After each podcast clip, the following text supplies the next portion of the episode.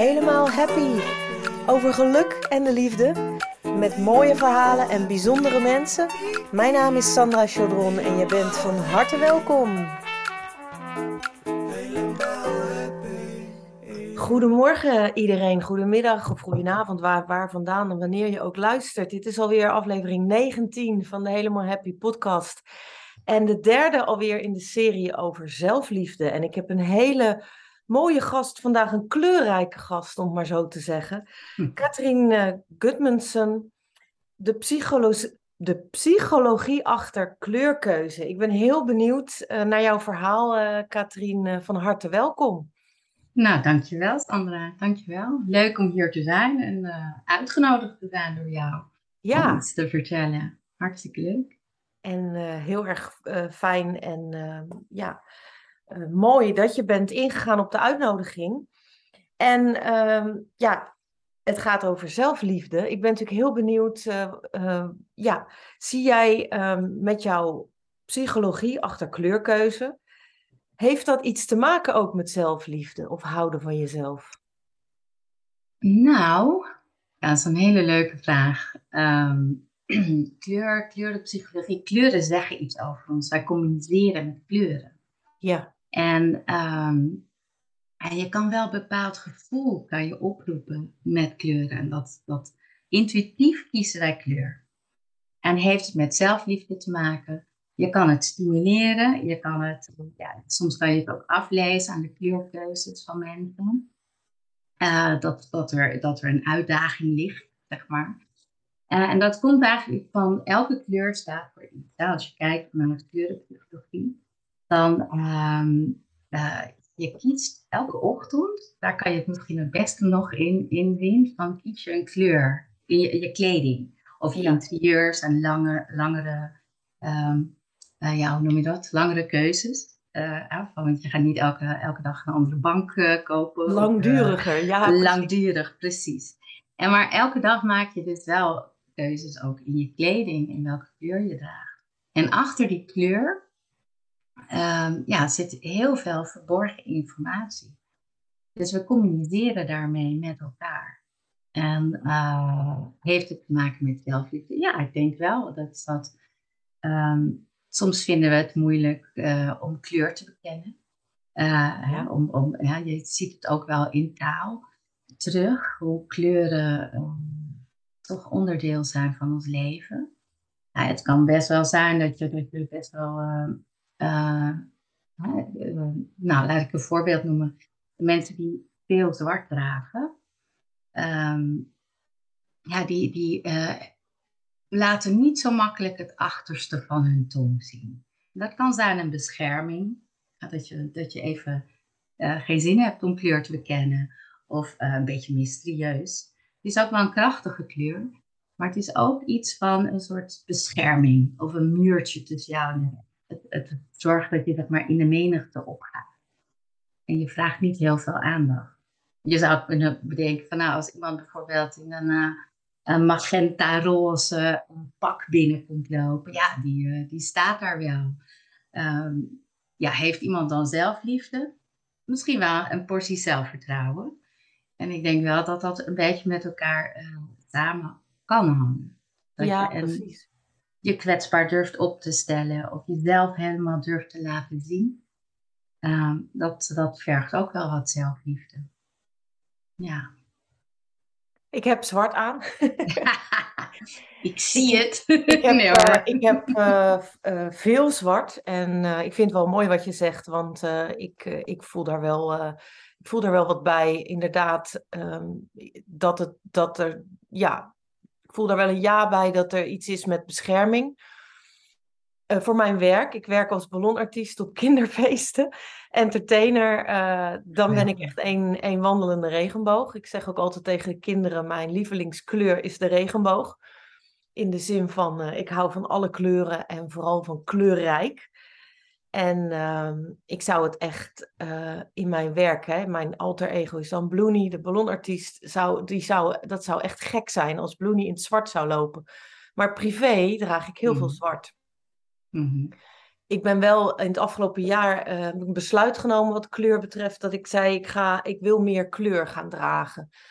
Ehm, en ik weet wel, omdat je, wat jij net zei over bescherming. En, en dat het toch iets heeft van, uh, ja, ook je, je willen afschermen. Of een, te, ik zou het voor mezelf vertalen naar een beetje op de achtergrond willen staan. Behoefte aan rust hebben ook. Ja. ja. En um, ik vind zwart uh, ook, is ook vrij neutraal. En um, als je inderdaad binnenkomt in een roze pak, dan um, vraagt dat natuurlijk heel veel aandacht. Want dat springt in het oog. Ja, absoluut. En uh, ik weet wel dat ik uh, als privépersoon uh, juist liever minder op ja. de voorgrond sta en me graag rustig hou. Ja, ik vind het heel interessant. De psychologie van kleur. Hoe, hoe kom je bij zoiets terecht? Dat is een vraag die mij heel vaak wordt gesteld als ja. ballonartiest. Hoe, hoe krijg je zo'n... kom je daar? Ja. er zijn er ook niet zoveel zoals ik.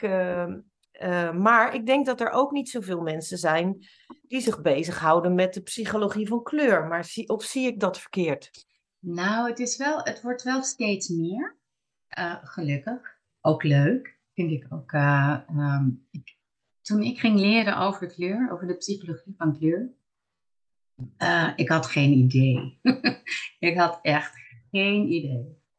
Um, de aanleiding voor mij was, um, ik zat thuis. Ik had een, een conflict met mijn werkgever. Mm. En, uh, uh, en pas later erkende ik ook wel dat ik een burn-out had. Op dat moment zat ik daar nog hevig in verzet. nou ja, soort van, weet je wel, van Nee, ontkenning, ontkenning. ontkenning. En nee, ik kan, ik, eh, oké, ik kan best wel uh, snel terug als dat conflict is opgelost. Um, maar ja, soms gaan die dingen anders, die lopen anders. En um, dus ik verloor mijn werk. En ik werkte in het onderwijs als hulpverlener en uh, adviseur passend onderwijs. Ik deed daar heel veel, ik werkte daar al meer dan tien jaar. En ik ben niet op zo'n leuke manier weggegaan. Dus over zelfliefde gesproken, uh, het was wel een mega ontdekking dat ik mijn werk was. Mijn hele identiteit was werk. Uh, dus wie ben ik? Wie ben je dan zonder werk? Wat blijft er van je over? Wie, ja. ja, dat was wel even, even deep down en shocking. wat, dat had ik nooit gedacht. Ik ben achter heel veel dingen gekomen van mezelf. En op een gegeven moment uh, had ik zoveel behoefte. Ik droeg altijd zwart. Mijn hele klerenkast was zwart. En later dacht ik, wat maakt het, weet je, van dat, dat ene t-shirtje zwart en het verschil met dat andere t-shirtje zwart. Ik dacht, wat is, weet je, wat, wat, wat raar eigenlijk. Maar goed. Um, er kwam iets op mij af. Ik deed een, uh, een jaaropleiding persoonlijke groei en ontwikkeling. En um, dus ik was heel erg bezig ook met mezelf weer ja, in contact te komen met mijn kern. Van wie ben ik dan eigenlijk? En ik heb altijd gehouden van kleur. Uh, en bloemen en nou, is nog wat. Maar niet in kleding? Uh, maar, maar dus niet in kleding, nee. nee. En wat ik, ik was ook meer, ja, gewoon, ik stond in dienst van anderen. Zoals hulpverleners vaak zijn. Hè, dat je vooral gericht bent op die ander. En zelf op de achtergrond. En ook wel een soort muurtje. Van, veel van jezelf laten zien. Niet kwetsbaar durven of willen zijn. Allemaal onbewuste keuzes. Waar ik me later bewust van werd. En um, toen kwam er dus iets voorbij en ik zat dan, ik had een ongeluk ook gehad. Nou, weet je, echt zo van, nou, plek op plek op plek. Echt, uh, de universe heeft me wel even, even een noodrem. Uh, door elkaar geschud. Ja, even door elkaar geschud. Ik hou van reizen en kleur. En toen zag ik uh, leren over kleur, van Color Comfort methode is dat, op Bali. En ik dacht, nou, geweldig alles bij elkaar. Ik kan en op vakantie gaan en toch een beetje werken, want ik wilde wel weer nuttig zijn. en weer iets doen en leren en kennis vergaren. Nou, dat was echt zo ongelooflijk eye-opener, die taal van kleur. Um, dat ik ook een soort van had van, wat bizar eigenlijk, hè? Want als jij om je heen kijkt, als ik om me heen kijk, de hele wereld is kleur. En wat weten we nou van kleur? Waarom heb je een lievelingskleur? Waarom kies jij een rode bank in je kamer of een bruine bank? Of waarom heb je een bloedhekel aan een bepaalde kleur? Ehm, en er zit zoveel informatie achter. En het, het kan je zoveel inzicht geven als je begrijpt waarom je bepaalde kleuren kiest. En nog leuker natuurlijk is als je weet waar kleuren voor staan, dan leer je ook jezelf op een andere manier begrijpen, wat je misschien nodig hebt of wat je uitdagingen zijn. Maar je kan het dus ook uh, stimuleren. Um, uh, als even een, een voorbeeld. Uh, voordat ik de kleuren ging leren, um, was ik dus, hè, ik had heel veel zwart. Eigenlijk echt, nou, 90% was zwart. 10% was bordeaux-rood. En dan had ik ook nog wat donkerblauwe pakjes voor mijn werk. Want ja, ik wil natuurlijk wel netjes zijn en professioneel. En, um, en op een gegeven moment kreeg ik heel veel zin in geel. En, uh, en ik dacht, geel is helemaal niks voor mij. Want um, ik, heb, ik ben blond en ik heb toch ergens een overtuiging altijd gehad dat blond en geel geen combi is. Wat totaal onzin is hoor, maar ik vond het geen combi voor mij. En, uh, maar dat, dat geel, dat was zo aan het lonken. Alsof het uh, een beetje aan het flirten was. Had er zoveel zin in. Maar op een gegeven moment heb ik... Uh, ik zag gele gimpen met gouden spetters. En ik liep eraan voorbij. Ik heb, dacht, nee, ik ga het toch even plaatsen. Het staat zo lekker. En ik dacht, maar ik echt gouden gimpen. Gele ja. Maar ik werd er een beetje vrolijk van. Een beetje zo van, dat is echt out of the box voor mij. Oké. Waren het gouden gimpen, zeg je dat Ja, nou? ze, ze waren geel, een soort ja? Uh, mosterdgeel met gouden, ja, Gouden dingetjes erop. Ja, ja, ja. ja. spetters. Nou, ik dacht, het is echt, ah, weet je, totaal niet passend voor mij. Sowieso droeg ik altijd hakken en, uh, en dan gimpen. Maar ik heb het toch gedaan. Ik ben toch teruggegaan naar die winkel, heb ze gekocht. En ik vond het heerlijk. En, uh, en dat gaf me een soort uh, energie ook. Ik heb een pot verf. Ik heb één muur in mijn huiskamer. Heb ik helemaal geel geschilderd. En toen ging ik naar Bali. Oh, het was leren. voordat je die... Ja, het was nog daarvoor. Dus ik wist, Aha. ik had geen idee. En nou staat geel kan staan. Hè? Eh, kleuren hebben um, uh, ja, meerdere, meerdere lagen, zeg maar. Um, geel kan staan voor focus en concentratie en nieuws leren. Uh, maar ook voor identiteit. En wie je bent en waar je heen. Dus het was heel logisch, achteraf gezien, toen ik leerde wat, waar kleur voor stond, dat geel dus heel erg aandacht dat, mijn aandacht naar geel ging. Omdat het heeft mij heel erg uh, ondersteund in het proces.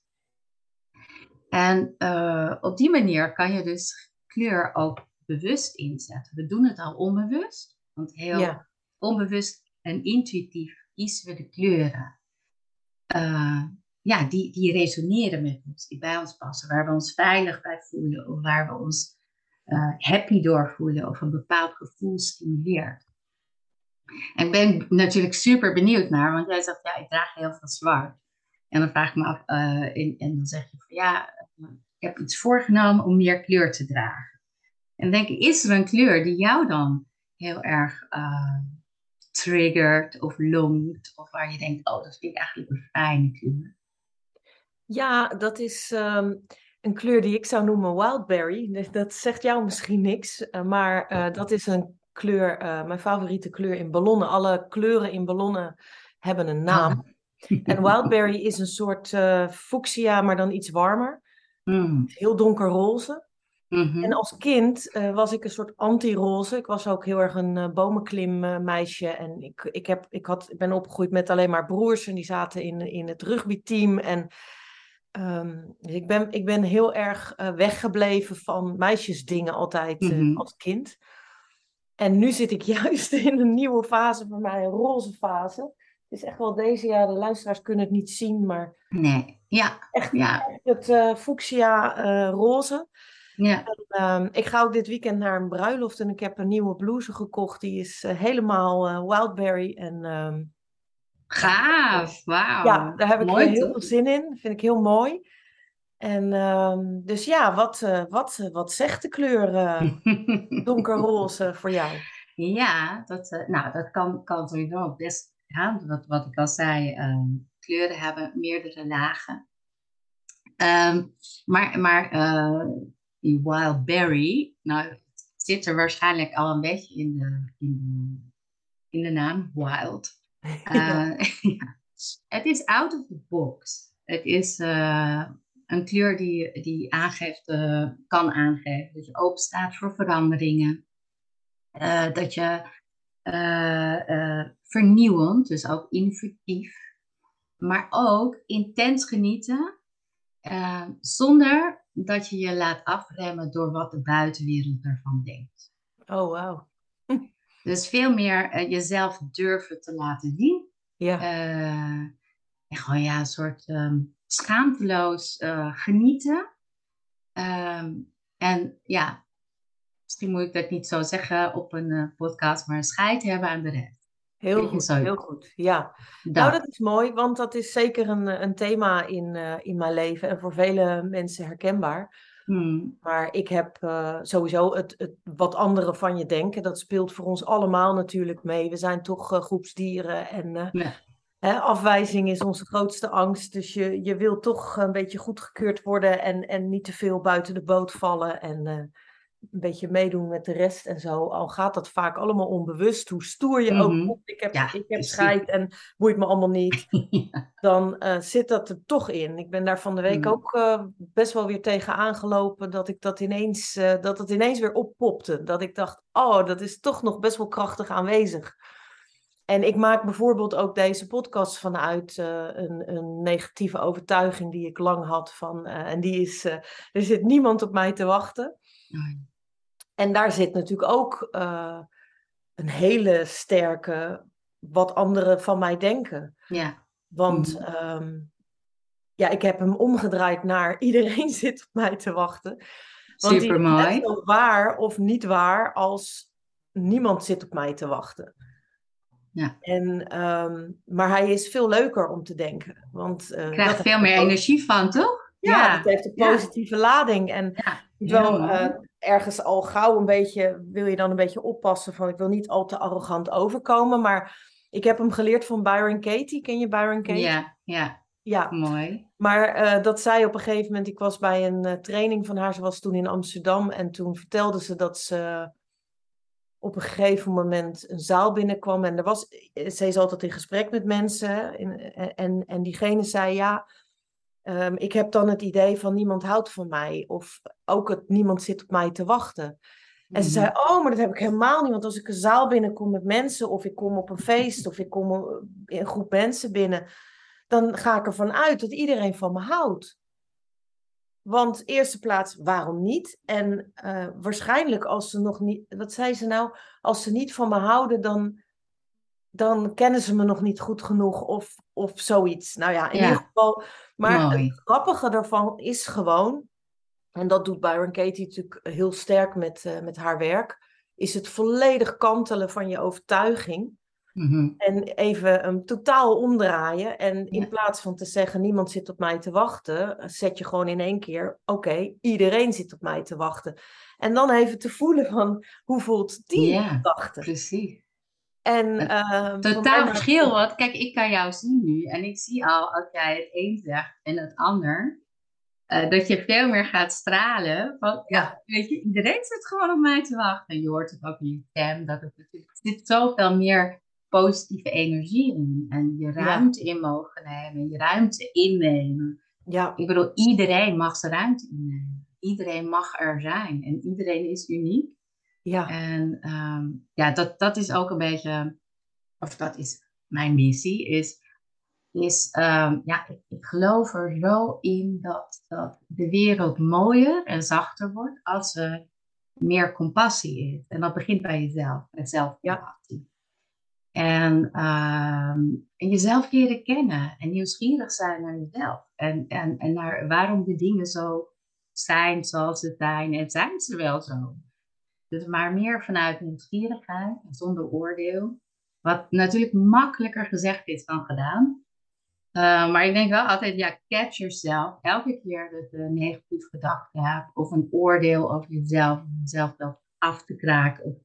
ja, weet je, iedereen kent wel dat, dat hele stomme stemmetje in jezelf, inderdaad, die dan zegt, ja. wie zit hier nou op te wachten? Of, oh, ja, met die zelfkritiek, die je waarvoor? Waarom? ja. wat, wat heb je eraan? Ja, ene Maar het is, het, het is iets wat helaas ehm, toch heel gewoon wordt gevonden in deze wereld. En uh, ook daar, van daaruit heb ik ervoor gekozen om, om dit onderwerp uh, aandacht te gaan geven. Mhm. Want lief zijn voor jezelf uh, vraagt inderdaad ook, het is ook een, een proces. Het is inderdaad, je, je zult toch eerst een beetje je bewust moeten worden van hoe ga je eigenlijk met jezelf om? Ja. Wat voor gedachten gaan er door jouw hoofd? Uh, moedig je jezelf aan door de dag heen? Of uh, loop je eigenlijk een beetje die uh, oordelende moeder of die oordelende leraar of of die nare partner die je ooit had. Of eh, mensen die, die, Loop je te fitten en te katten op jezelf door de hele dag? Ja. En, en dat vind ik ook zo mooi. Die heb ik ook, ook geleerd natuurlijk weer ergens opgepikt. Is, um, ja, want je begint over die ouder, die misschien dingen tegen je gezegd heeft, die, die zo erin gehakt zijn. Die zo diep ja. een overtuiging zijn geworden. Of die partner die, uh, ja, weet je, die, die ook daar nog ergens zit met een stemmetje. Wat je bijna bent gaan geloven, of je nou wil of niet. Maar wie herhaalt het? Ja. Wie herhaalt elke keer weer die stomme zin of die stomme overtuiging? Wie blijft het herhalen? En daar kom je bij een hele belangrijke valkuil die mij uh, enorm geholpen heeft om uh, helemaal happy mens te worden. Hmm. En ik zeg het elke keer weer, dat betekent niet dat ik altijd happy en vrolijk en gelukkig ben. Maar wel heel tevreden en uh, ja, met heel, heel veel meer rust uh, heb um, met mezelf en met mijn leven. En daardoor veel gelukkiger ben. Mm um, is die valkuil dat op het moment jij zegt, ja, wie herhaalt het? Op het moment dat je je daar bewust van wordt, eerste plaats dat je dus uh, jezelf loopt af te katten of naar beneden te halen je hoort dat het gebeurt en op het moment dat je dat hoort, ga je vaak daar weer over oordelen. Ja. En als je die door hebt, dan heb je kans dat je in de lach schiet en ineens denkt: Oh, oké, dat is wat er gebeurt. Ja. En op het moment dat je dat kan zien, dan kan je ook een beetje afstand nemen en dan denk je: Ach, gossie, ja. Ik, ik had echt een beetje te doen met mezelf gewoon toen ik daarachter kwam. Van denk, jemig, je zal toch zo lelijk tegen jezelf doen, maar je hebt het de hele tijd niet door. Maar het heeft natuurlijk wel effect op mhm. hoe je je voelt, op je dagelijks leven en zeker ook op je relaties, de, de partnerkeuze die je maakt. Hou op, schij uit. En vervolgens um, kom je er op een dag achter dat, dat bij mij was dat na mijn derde relatiebreuk, dat ik echt, echt een moment had van oké, vertel me maar. Ik heb toen een, een soort thema gekozen voor een jaar en dat noemde ik Bring It On. Weet je, echt van kom maar op gewoon. Ik wil alles weten. Ik wil gewoon, het maakt mij niet uit of ik het doe, mm. iemand anders het doet of waar. Ik wil gewoon weten wat is het, waar zit dat patroon waardoor ik steeds weer in diezelfde ellende terechtkom. Ja, ja. En als ik het zelf ben, bring it on, vertel me maar. Ja. Nou ja, nou, sterker nog, denk ik, liever dat je het zelf bent. Want dan ben jij ook, daar ligt dan ook het antwoord. Precies. Want jij maakt keuzes en op basis van overtuigingen. En hoe lief je bent voor jezelf. Dan kom je weer ja. bij zelfliefde. Ik bedoel, als jij overtuigd bent van ik ben gewoon niet zo'n leuk mens. Nou, hoe kan je dan een leuke partner aantrekken? Als je zelf er nog ineens in gelooft dat je leuk bent. Of het waard bent. Of de moeite waard. Hoe, ja. weet je, van, van als je jezelf loopt af te katten. Nou ja, wat trek je dan aan voor partner? Waarschijnlijk iemand die het onbewust zelf ook doet en ook zo met zichzelf omgaat. En uh, ja, ja als, ik, als ik heel eerlijk mag zijn, dan denk ik, goh, zo iemand zou ik zelf nou ook niet heel aantrekkelijk vinden. En uh, die zou ik heel graag willen inspireren tot uh, een liefdevoller leven. Maar ik zou er niet meer verliefd op worden, gelukkig. Nee. Nee, nee. Ik moest eerst verliefd worden op mezelf. Hoe leuk is dat? ja, en het klinkt zo cliché, hè? Ja. Maar het is gewoon wel cliché, omdat het zo waar is. ja. Ik, uh, ik heb mijn huidige man ook ontmoet. Vlak nadat ik alle, ik denk, de hele spaarpot met kwartjes in mijn hoofd gevallen waren over zelfliefde. of het al niet één kwartje waren, een heleboel. Een heleboel kwartjes, Een heleboel kwartjes.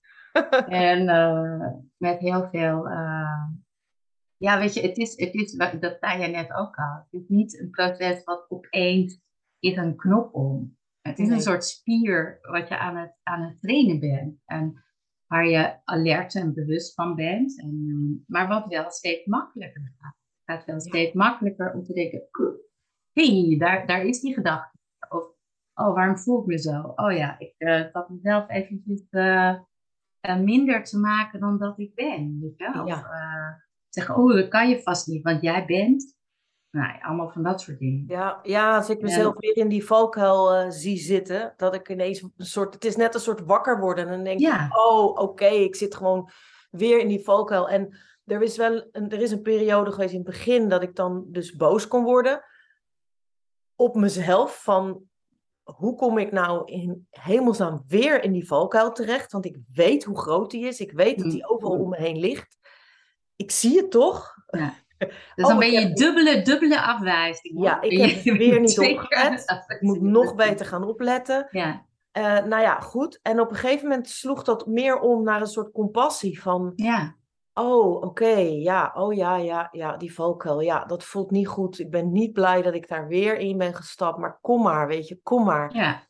En dan kun je jezelf daar weer gewoon liefdevol uithelpen. En dat is echt een hele, een, een hele mooie fase. En ik wil ook wel van, van mensen die luisteren vragen om um, ja, geduld te hebben met jezelf. Dat vooral. Hè. Vergeving is ook een heel belangrijk iets. Absoluut. Maar ik, ik, had, ik heb natuurlijk ook vragen aan jou. Oh, ja. en ik was ook benieuwd, want jij was jeugdhulpverlener. Ik heb gisteren je boek besteld. Ik kijk er heel erg naar uit. Ah, ja. De juf die geen juf is. ja, klopt. Ja, De, de, de website, je kunt volgens mij is het ook de website de juf die geen juf is.nl. ja, klopt. Want ja. er staat een heel mooi eh, interview, eh, volgens mij is dat op de radio geweest, over Oh, dat boek. ja, klopt. Ja, Dat Eh, audio op je website, ja. ja dat eh, met eh Roelof Hemme. Ja, eh, die heeft mij toen geïnterviewd, inderdaad, over, over het boek. ja, De juf die geen juf is. Ik ben ja. nu bezig met de tweede druk. De eerste druk is eh, eh, zo goed als uitverkocht. Dus, mooi. eh, ja, Ja. dat is mooi. Ehm, ja, het is een, een, een boek, De juf die geen juf is. En het gaat over de tijd dat ik ook op scholen werkte als hulpverlener. Ja, Niet als een juf, maar heel veel jongeren. eh, ja, weet je, dan, dan kom je bij zo'n praat. eh, mevrouw. hè, dan word je Ja. daar even naartoe gestuurd, omdat het meestal niet zo lekker gaat. Ja, Ehm, en, en ja, mijn naam, ja, Katrien Gudmundsson, het uh, Gudmundsson, of, ja, het is altijd een beetje ingewikkeld. Dus ze zeiden gewoon altijd juf tegen me. ja, Dus dan, oh, dan zit ik hier bij u, juf. Dan waren ze weer uitgestuurd, of er was iets eh, ja, groters aan de hand meestal. ja, En, ehm, en dat, dat raakt ook weer wel mijn missie over, over compassie en over nieuwsgierig zijn naar elkaars verhaal. Want we leven in een wereld met zoveel oordelen. Naar onszelf, maar ook naar de ander. Echt, eh, ik denk altijd, ja, weet je, van eh, stop met al die oordelen ook naar de ander. Want je, je loopt niet in hun schoenen. Dat is, je, je kent hun levensverhaal. Je weet niet waarom ze besluiten hebben genomen. Of ze überhaupt bewust zijn dat ze Ja. bepaalde besluiten. Oh, er komt zo'n mooie uitspraak in me op. er zit hier, ik heb vandaag een vlieg die daagt mij uit. Die zit ik hier zag al. hem. Ja, en hij ik zag hem steeds op mijn voorhoofd zitten. En ik heb dus al gedacht, ik ga hem meppen. Maar ik wil hem dus niet doodmaken. Dus, uh, nou goed. Maar dit, ik vond Ja. het een interessante oefening. Maar wat ik wilde zeggen was, uh, dat ben ik natuurlijk nu kwijt. Uh, ga jij, kun jij verder met je verhaal? Sorry dat ik je... Nee. Oh, geef niet, geef niet. Um, het, het, ik had het over de oordelen die we Ja. over elkaar hebben. En ik weet van zeker dat als we elkaars verhaal kennen, of in ieder geval daarnaar vragen, nieuwsgierig zijn, dat, je, dat, het, dat het de wereld zoveel mooier en liever en zachter en, uh, zal worden. Ja. En zal zijn en kan zijn.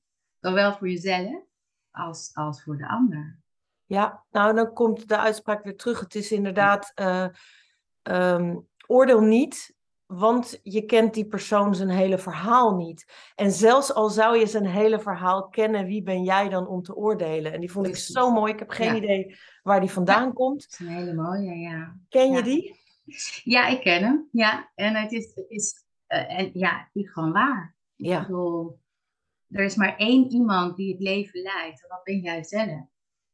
Dus alleen jij kan, kan daarin ervaren en misschien begrijpen waarom je bepaalde keuzes hebt gemaakt.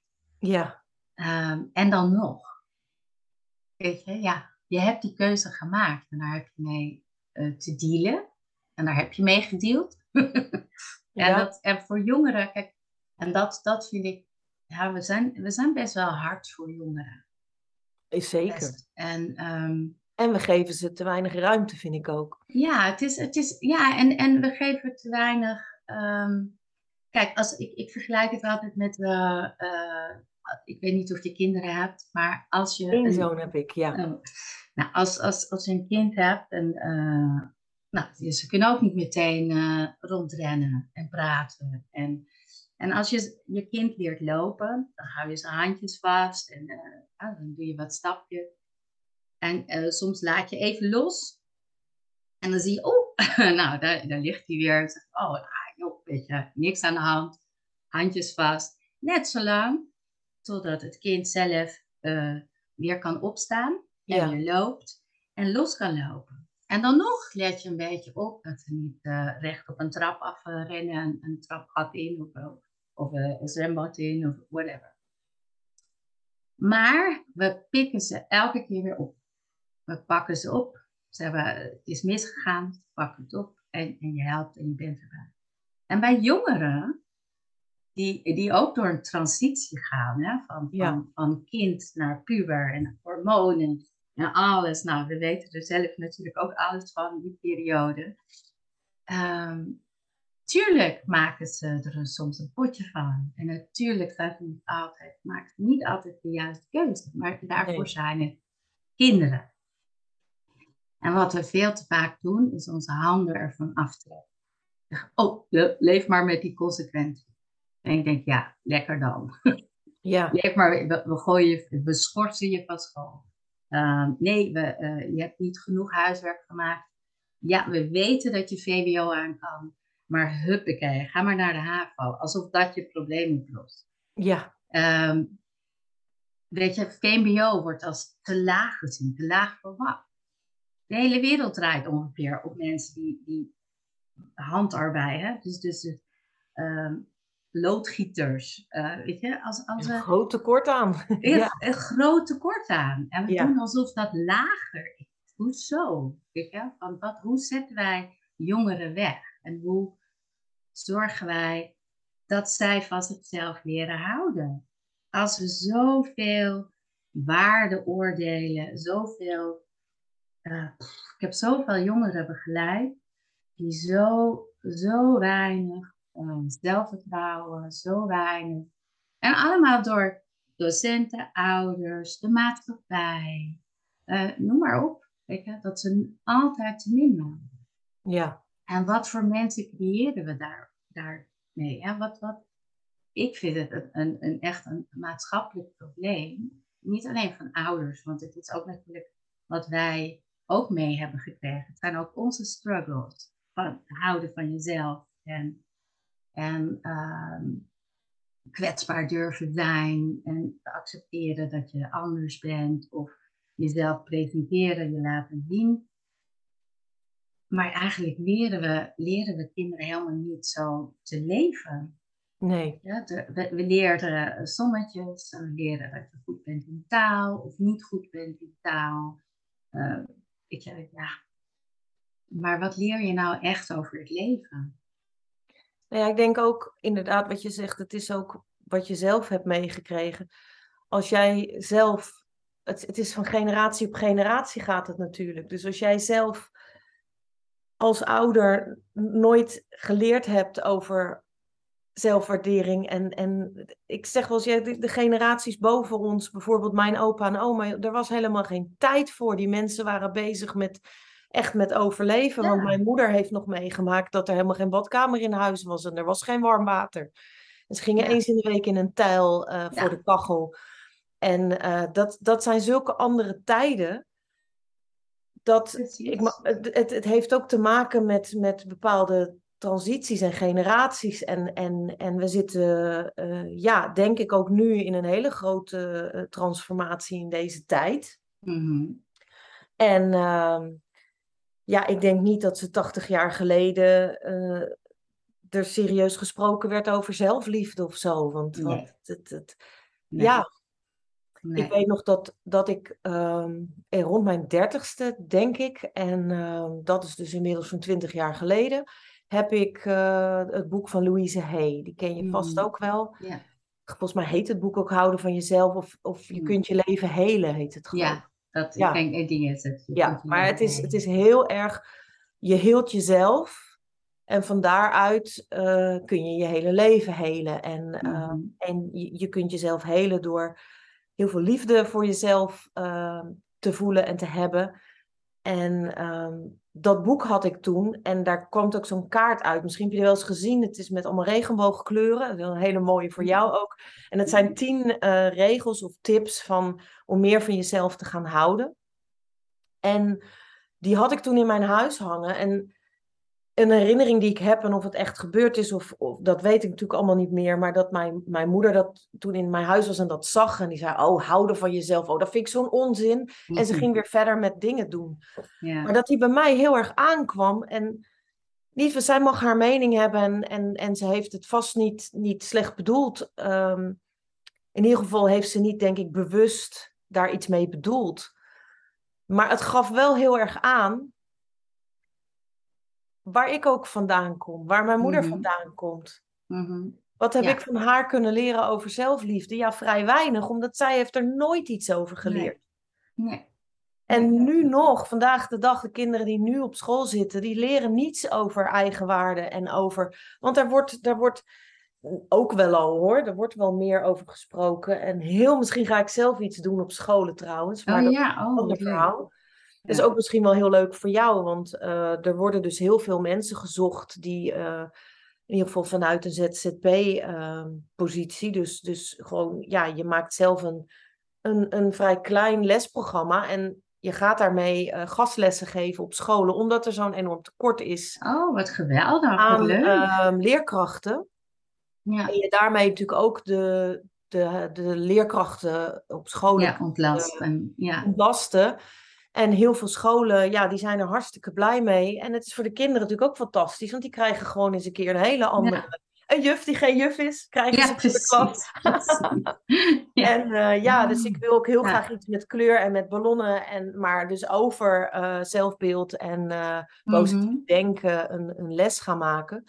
Dus dat zijn ook nog weer Ja, plannen. wat mooi. Wat Ja. mooi. Ja. Maar ik heb, ik heb nog een hele andere Ja. vraag trouwens. Want mijn, mijn vriend, die is kleurenblind. Hoe eh, gaat dat met eh, de psychologie achter kleurkeuze als je kleurenblind bent? Heb je daar een, eh, iets over te vertellen? Ja, nou, ehm, natuurlijk zijn er heel veel onderzoeken geweest Ja, naar kleurenblindheid en het effect van kleur. Ehm, kleur zijn trillingen. In het licht zitten de kleuren. Denk maar aan de regenboog. Met een prisma kan je zien dat hè, van zonlicht, het witte licht, dat het wordt gesplitst. Op het moment dat het gesplitst wordt, je de kleuren. Dus, in, ehm, dus het zijn allemaal trillingen, frequenties. Ja. En uh, net zoals geluid, allemaal trillingen, weet je, fijn en frequentie, heb je dat met kleur ook. Um, en heel veel frequenties kunnen we niet zien. Ja, ultraviolet kunnen wij, kunnen sommige dieren natuurlijk wel zien, maar wij als mensen niet. Dus het zichtbare licht valt aan alle kleuren. Ja. En um, nou hebben ze allemaal onderzoek gedaan. En een van de onderzoeken was ook van oké, het heeft de, de, de, kleuren doen iets met ons. Hè, het wordt opgevangen. Uh, het licht, zeg maar, valt op een voorwerp. Het voorwerp absorbeert uh, alle trillingen, behalve één, één kleur die wordt weerkaatst. Of één trilling wordt weerkaatst. Dus uh, ja, dat is een beetje de, de, de psychologie uh, van kleur, maar hoe wij kleuren zien, is dan zeg maar. Uh, de kleur die wordt weerkaatst is de kleur. Ja, dus zeg maar een rode tomaat. Ja. valt, uh, het zonlicht valt erop, het witte licht, maar, valt erop. Um, de, de tomaat uh, absorbeert alle trilling, alle energie. En uh, behalve één frequentie, die wordt afgestoten. En die wordt afgestoten, komt in ons ogen terecht. En wordt, uh, wij zien dat, de trilling uh, komt in ons ogen terecht.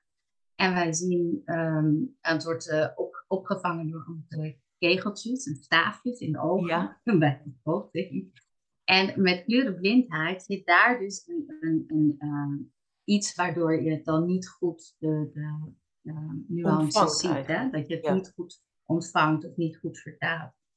Uh, vervolgens gaat die trilling gaat naar een, via je oogzenuw naar een deel van jouw hersenen. Waar je, um, uh, ja, ze noemen het de CEO eigenlijk van, van je hersenen. Dat de hypothalamus en de hypofyse. En die zorgen voor je hormoonhuishouding, maar ook de temperatuurregeling je, je lusten, je driften, je seksuele, uh, noem maar op, weet je, van alles, um, wordt daarin geregeld. Nou hebben ze, on, dus vandaar dat het effect heeft op ons ook. Het doet iets met ons en het brengt emotie over. Nou hebben ze dat natuurlijk ook gecheckt bij, hoe zit dat dan met mensen die bijvoorbeeld blind zijn? Ja. Um, maar die trillingen worden niet alleen maar opgevangen door onze ogen wordt ook opgevangen door onze huid en door onze cellen. Dus het is, het is um, uh, op, op meerdere, meerdere manieren komt die trilling tot ons. En voor uh, mensen die kleurenblind zijn, ja, is het natuurlijk hè, van, ja, die zien, het hangt er ook heel erg van af, want je hebt echt zoveel soorten kleurenblindheid, wist ik ook niet, hè, dat sommige okay. mensen kunnen alleen rood en groen niet zien. Maar je hebt ook mensen die voor bijvoorbeeld geel en blauw kleurenblind zijn. Of blauw en groen. Dus het, het, het is ook nog eens heel verschillend. Um, maar ze zeggen, het effect blijft op zich hetzelfde. Toch alleen is het, is het ja, dat je niet alleen via je ogen uh, het, het, binnenkomt. Ja, oké. Dus eigenlijk zeg je um, bijvoorbeeld, ik heb een rode bank. Um, rood doet iets met mij. Mhm. Maar uh, stel dat mijn vriend ernaar kijkt, die ziet misschien dat rood wel anders, maar mhm. het heeft wel hetzelfde effect als. Het kan, het, het, het, ze zeggen wel dat het, dat het natuurlijk een directer effect is als je via, via je ogen, omdat ja, ze, uh, ze noemen ook wel eens je ogen het enige uitwendige stuk van je hersenen. Oké. Okay. een beetje, beetje vies klinken. Maar nee, aan het vlakje denken met ja, ja, precies. ja. omdat er zoveel gebeurt.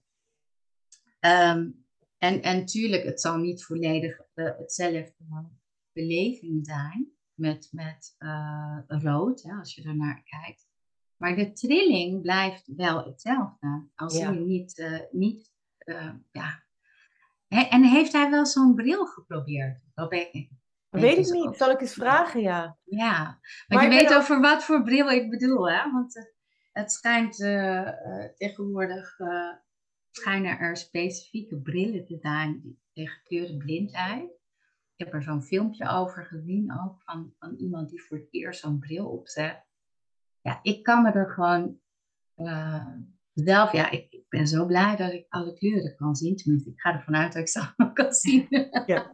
Dat je kunt zien wat je kunt zien, ja. Ja, precies. Ook zo'n leuke natuurlijk. Van, is jouw rood hetzelfde als mijn rood? Is dat wel, weet je, hoe kan je dat checken? Ja, dat kan je ook niet checken. Ja, Dat we het exact hetzelfde zien. Vrouwen zien sowieso meer nuances in eh, kleuren dan mannen. En dat heeft te maken met onze eh, kegeltjes en staafjes. En hoe dat, eh, dat dat anders is dan bij mannen. ja. Dus Nou ja, er en zit, er zit wel groot verschil in. dat iedereen een andere associatie heeft. Dus als ik, eh, ja, bijvoorbeeld, ik heb ooit voor een rode bank gekozen. Hij staat hier al heel lang. Mhm. Ehm, en iemand anders zou nooit voor een rode bank kiezen. Dus dat, het, Ja. het kan wel een bepaalde betekenis hebben, maar het, het lijkt mij ook dat het voor iedereen weer ja, een andere ervaring geeft. Of, of iedereen Ja. het anders ervaart. Klopt. En ehm, het is net zoals eh, met, met eh, ja, weet kwaliteiten, kernwaarden. Of, hè, van, als je bijvoorbeeld ergens in doorschiet, dan kan het ook een negatieve impact hebben. Dus als je altijd heel flexibel bent, dat kan een, goede waarde zijn voor jou, dat je flexibel bent ehm, op kwaliteit. Ehm, maar als je daarin doorschiet, dan kan, kan je van al, met alle winden meegaan en helemaal, weet je, geen, geen eigen mening bijvoorbeeld hebben. Ik zeg maar even wat. Hè. En met kleuren is het ook, als je in de overdosis zit, dus dat je heel veel eh, van een bepaalde kleur, dan kan je de negatieve kant van de kleur krijgen. Dus elke kleur heeft een positieve en een negatieve kant. Oké. Net zoals eh, bijvoorbeeld eh, van het zonlicht. Eh, daar kan je lekker vitaal van voelen en energie van krijgen. En je maakt vitamine D aan. Maar krijg je te veel, dan kan je verbranden, je huid. En eh, ja, dus er zit altijd een soort van ja, balans. Kom je weer met het woord balans natuurlijk. Ehm, dus er, er moet altijd ergens een balans in zitten tussen de Ja. kleuren. Ja. En wat voor jou rood bijvoorbeeld betekent, dat kan eh, rood gaat, eh, ik weet niet of je een beetje thuis bent, ook met de chakra's. Jawel, Ja. ja. Ik, Nou, heb, de- ik heb er niet veel mee of veel kennis Nee. van, maar ehm, Maar je, maar je hebt er wel van gehoord. hè. ik weet En- wel dat er ook bepaalde kleuren bij horen. Ja, precies.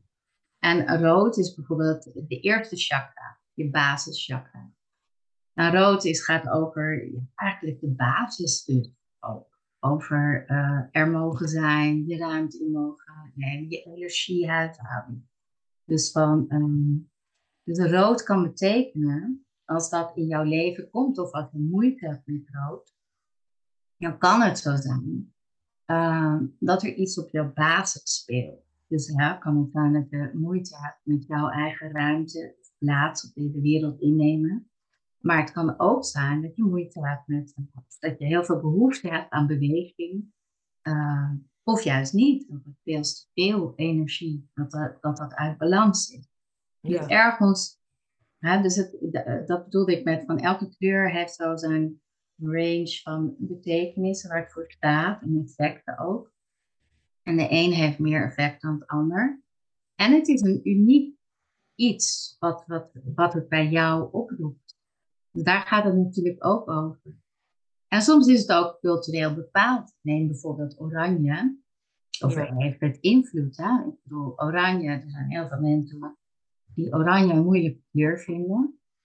En bij ons is het ook heel erg eh, van het Koningshuis. En, en eh, ja, heel eh, Nederland kleurt zo wat oranje met voetbal of Ja. Koningsdag. Of, Ja. en als jij daar een bepaalde associatie mee hebt, dat het vooral het Koningshuis is, dan zal je dat misschien. En je, en je, en je vindt het Koningshuis niet. dan, dan, zal je, dan zit daar een extra lading, een culturele lading op, ehm, die niets te maken heeft met, met wat voor effect oranje heeft op jouw leven. ja, precies. Snap je? Dus cultureel, dus het is universeel. Kleur, de taal van kleur is universeel. Alleen de cul- culturele ja, eh, ideeën over bepaalde kleuren speelt natuurlijk ook een rol in hoe wij een kleur beleven. Ja. Dus eh, bijvoorbeeld rood is de kleur van geluk in China. En, en voorspoed en, eh, En dat is ergens anders op de wereld, is dat weer een, kleur van rouw. Waar bij de een uh, in de cultuur wordt gezegd, dit is de kleur van geluk. Is het bij de ander een heel ander iets. Zelfs met wit, bij ons is dat ook van trouwen vaak en van puurheid. En, terwijl het bij een ander, ja, is het van rouw, is juist de, Ja, precies. In India. Maar ja, goed, wit staat ook voor een nieuw begin. En, en, schoon en, en, en transparant en noem maar op. Dus daar kan je natuurlijk ook iets bij bedenken dat het juist voor rouw is of vertrouwen. Dus dat, er, er zit wel een, een universele taal onder. Alleen wordt het ja, ook anders ingevuld in culturen. Dus daar heb je ook wel, wel mee te maken. Ja, ja. Hey, en je, je doet ook kleurkaartleggingen. Ja. Uh, ik zag dat uh, op jouw site uh, krachtvankleur.nl. Ja, klopt. Um, doe je dat ook online of, of hoe werkt ja, dat? Ja, ik doe, ik doe dat online of live online, zeg maar. Ik doe het ook gewoon live, maar, maar ehm, vooral nu online. En je kan het ook op de website. Um, dus je kan het of boeken, dan, dan doen we het samen. Maar, ja. Of, uh, of het wordt gegenereerd. Dan, dan kies je online de kleuren voor bepaalde problemen. Dus je geeft een kleur aan een probleem, een situatie waar je nu in zit. Dan kies je uit 19 kleuren. En vervolgens krijg je daar de uitleg over waar die kleur voor staat. Um, en natuurlijk als het, uh, als het uh, zeg maar, je krijgt een enorm verslag ervan. van, van al die kleuren die gekozen hebt. En op drie kleurkaarten, dus objectief drie kleurkaarten. Of je hebt er vijf, het gaat ook over je persoonlijkheid, van je, verschillende kaartleggingen.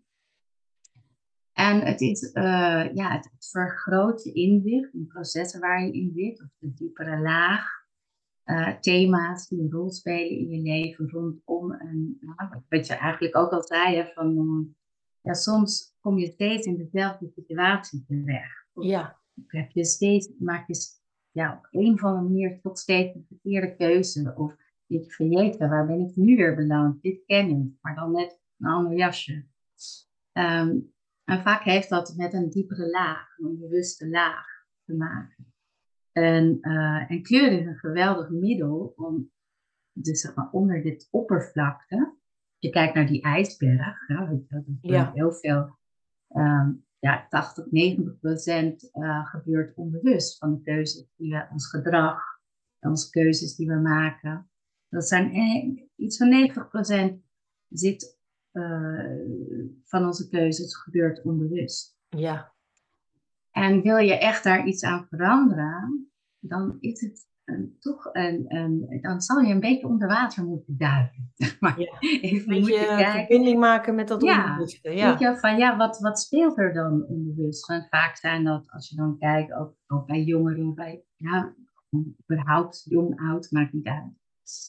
Maar dan zijn het toch overtuigingen die we, of, of iets wat we hebben meegemaakt, trauma, of onze eigen oordelen, of um, ja, het kritische stemmetje, wat ook altijd wel een rol kan spelen. Onze gedachten, die bepalen voor een heel groot deel uh, ja, ons gedrag en, Ja. en acties en keuzes die we maken.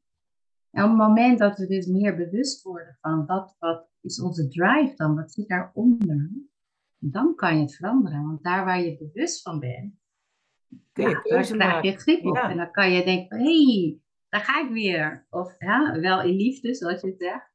Ja, Ja, dat je uh, dus niet af, afwijzend naar jezelf van, verdorie, daar ga ik weer. Zit ik er weer in? Nee. Van, hé, hey, ik herken het. Dit, ja, dit is mijn valkuil. En ik ga met liefde weer een andere kant op. En uh, omdat, uh, nou, dat is ook zo eentje die ik heel, heel fijn vind. Zo'n uitspraak. En het gaat uh, van Albert Einstein. Waarschijnlijk heb je me ook al voorbij zien komen. Uh, van als je doet wat je deed. Dus als je doet wat je altijd deed, krijg je wat je altijd kreeg. ja, dat was voor mij absoluut een, een uh, voor een hele periode, van zeker een jaar lang, heb ik die heel vaak ook tegen mezelf gezegd. Dus elke keer als ik voor een keuze stond, uh, dan zei ik tegen mezelf, weet dan was het zo, oh ja, oké, nee, ik ga nee zeggen, iets of zo. Wat dan een situatie, ik oh nee, oh dat interview bijvoorbeeld. Het interview van, over het boek De Juf en Juf. Ja. Ik, ik hou ook niet zo van schijnwerpen. Laat mij maar lekker op die achtergrond. Uh, nou, dat, dat vind ik prima. Maar ja, als, als ondernemer moet je jezelf ook laten zien. En, uh, maar mijn, mijn, ja, mijn eerste reactie nee, doodeng. Nee, ik zeg nee. En dan is mijn tweede reactie: hé, hey, Katrien. Als je doet wat je altijd deed, vraag me het altijd tegen. En ik wil het anders. Ik wil mijn leven anders invullen. Ja. Um, en dan ga ik terug. En dan denk ik, oké. En dan stel ik mezelf een aantal vragen. Oké, waar wil ik heen? Is het, klopt het? Is het zo eng? Je, is het echt, uh, uh, ja, het is spannend. Maar is het ook echt uh, eng? Nee, het is niet eng. Maar ja, gaat het me helpen? Ja, misschien wel. is het erg dat het misgaat? Ja, dat zou ik best erg vinden. Ja, dat zou wel jammer zijn. Ja, dat is wel een beetje eerlijk. Maar ja, hoe groot is de kans dat het maar, misgaat? Ja. Ja, precies. En dan nog. Dan heb je, een ervaring het leven, ja. het leven gaat door. Het, uh, En ik heb het dan geprobeerd. En dan weet ik of dat wel of niet bij me past. Dus dat zinnetje bij heel veel dingen, als ik mezelf betrap, van, oh, nu doe ik weer van hetzelfde. Ik maak weer keuzes die ik eerder ook gemaakt heb, in hetzelfde laantje, zeg maar, uh, laantje, ja, ik weet niet of je dat zo noemt.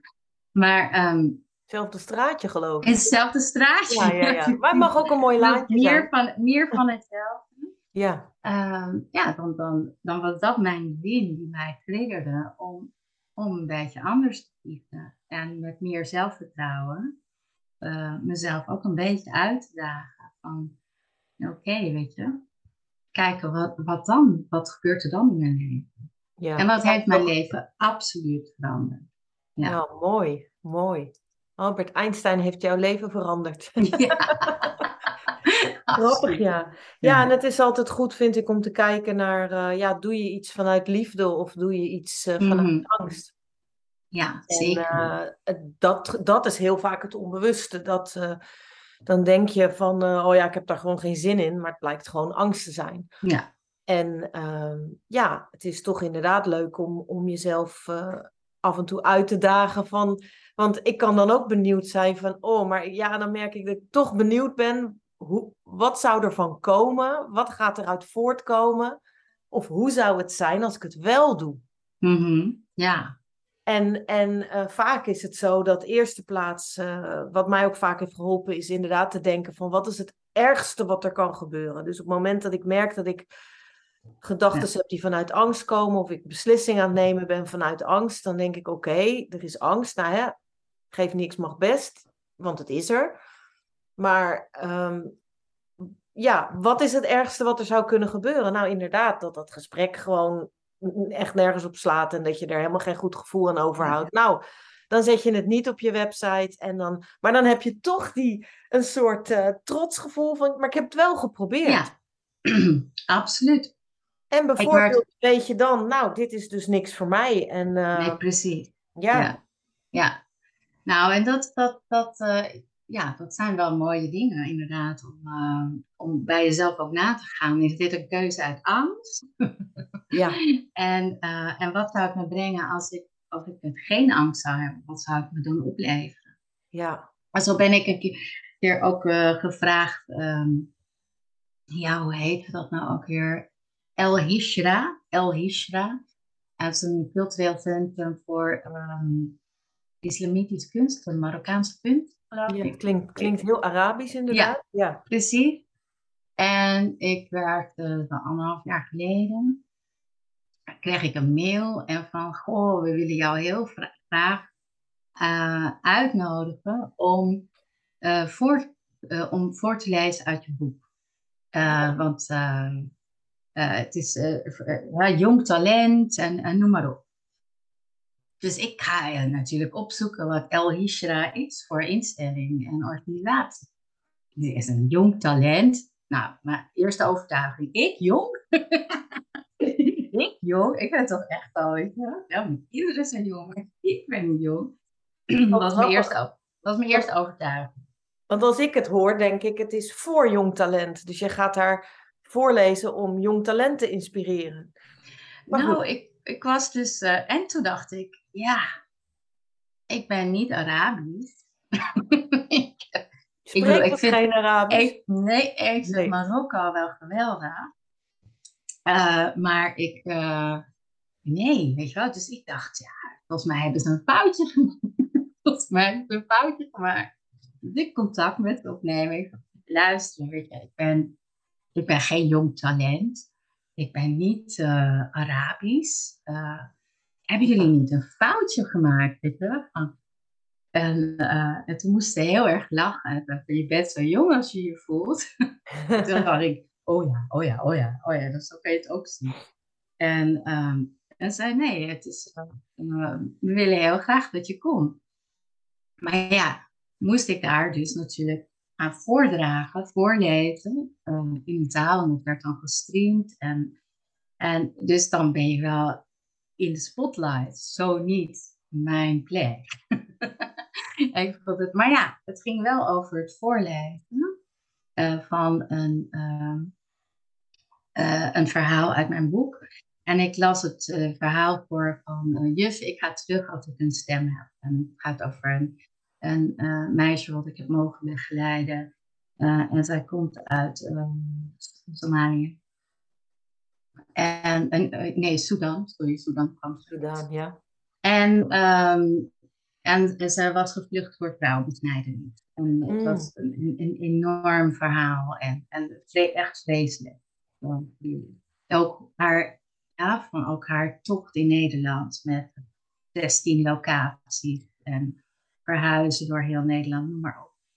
En zij wilde terug naar Sudan voor, um, als ze een stem had. Dus als ze, als ze kon um, vechten tegen ja. vrouwen.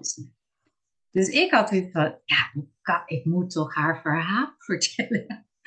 ik dacht van, ja, als ik nu nee ga zeggen, dan is het toch... Ik wil juist deze jongeren een stem geven en hun verhaal vertellen. Zodat we met z'n allen ook beseffen dat achter elk gedrag, achter elke glimlach, stilte, noem maar op. Weet je, het hoeft niet altijd agressie te zijn. Het kan ook zijn die ene jongen die altijd heel zielig in een hoekje zit, of heel stil in een hoekje.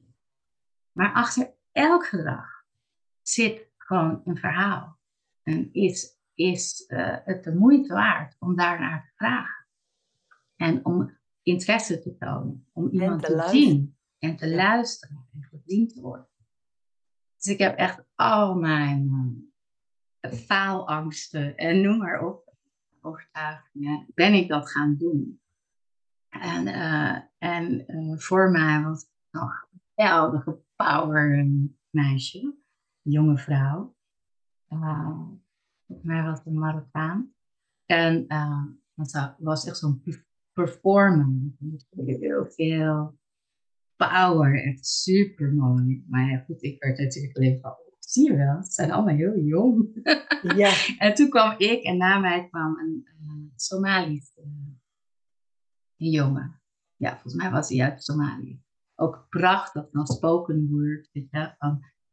En daar stond ik dan tussen. Nou, dat vond ik op zich wel heel bijzonder. En maar mijn eerste reactie was, nee. En, uh, en dat heb ik ook wel geleerd om, uh, om iets meer mezelf uh, ook de tijd te gunnen. Eventjes, uh, oké, ik zeg eerst nee. en dan ga ik even voelen van hoe voelt dit voor mij? En ja. is het misschien toch beter een ja? En op mijn nee is een soort eerste reactie uit een soort angst of, of overtuiging. Ja, ja. Dat kan ik niet of dat moet ik niet. Of ja, want het is, het is ook super kwetsbaar om jezelf uh, ja, in, in de spotlight te zetten. Het is gewoon. Uh, en, en de grap is dat dan heel veel mensen uh, ook heel vaak denken dat ik dat maar makkelijk doe. Of dat ik op social media of zo zeg: Oh, maar je, je schrijft zoveel, je deelt zoveel. Ja, dat is, soms dan moet ik wel echt zo uh, schaamteloos in het licht was mijn thema. Dat betekende dus dat ik schaamteloos ook reclame voor mezelf ging maken. Ja. Omdat jij anders verkoopt je boek niet natuurlijk. Dus nee, maar je wil, je wil toch ook, het gaat niet om, om jou in, nee. in de basis. Het gaat erom dat je die verhalen... Precies, precies. Mensen die verhalen lezen en horen. Ja. En je wil een stem geven aan die jongeren die die verhalen hebben verteld, ja. Precies, dus dat, ja, en als ik, als ik dat voor mezelf haal, dan dan gaat dat natuurlijk niet de wereld in. Nee. Dus, uh, maar goed, het, het, zijn allemaal dingen die je, die je... En ik vind het super interessant om die processen van jezelf...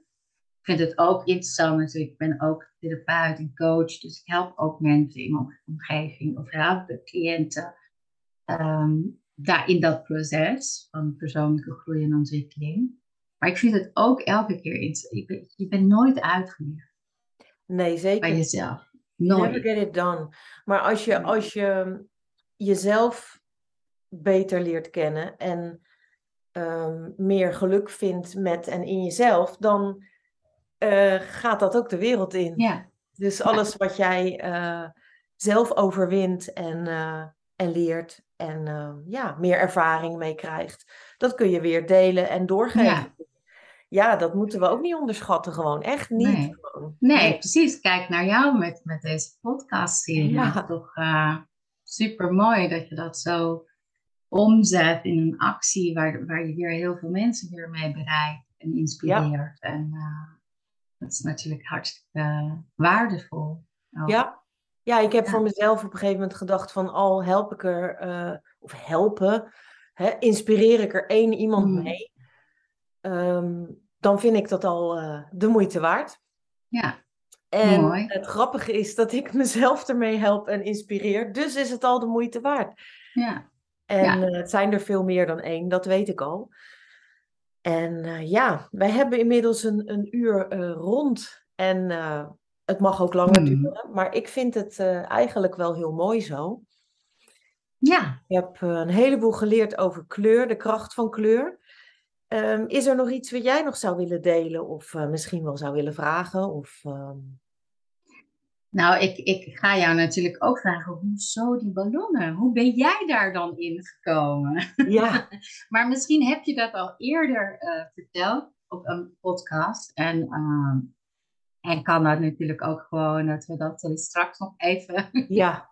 Nou, het is... Het is, het is maar ik ben natuurlijk altijd heel nieuwsgierig. Het is het, een van de meest gestelde vragen wat betreft mijn beroep. Want het is altijd heel grappig. Je hebt dat je ontmoet mensen of je komt ergens. En zegt, goh, wat doe jij? En ik ben op een gegeven moment gaan zeggen, ik heb een bedrijf in kinderentertainment. Want het is veel mm. algemener en dat, daar hebben mensen veel eerder een, een beeld bij. En als ik zeg ik ben ballonartiest, dan zie je gewoon dat mensen eerst even moeten zoeken in hun brein van wat zegt ze nou, wat, wat is dat? En um, als ze dan eenmaal begrijpen van dat ik dus met van die lange ballonnen uh, ja, eigenlijk alles kan maken. En dan komen er een heleboel vragen van ja, maar hoe dan? En kun je daar dan van leven? En wat doe je dan nog meer? En um, ik doe dat bijvoorbeeld nu al 23 jaar. Dus dat is ook uh, een aardige lange tijd. Ja. ja. Maar uh, dat is inderdaad een heel lang, lang verhaal, wat ik ook heel kort kan maken. Ik, ik bleek ja, ik heb het niet goed gedaan op school. In de zin van, ik liep vast op school. En uh, pas rond mijn 35ste kwam ik erachter dat er dus uh, wel ADHD speelde. Waardoor heel veel, uh, bij mij ook heel veel kwartjes vielen. Mm um, maar ik heb dus overleefd in het schoolsysteem en ben op, op een bepaalde, um, ja, bepaald moment daar buiten gevallen. En uh, waar, wat ook heel veel met mijn zelfbeeld uh, en mijn eigenwaarde gedaan heeft, uiteraard in die, in die periode.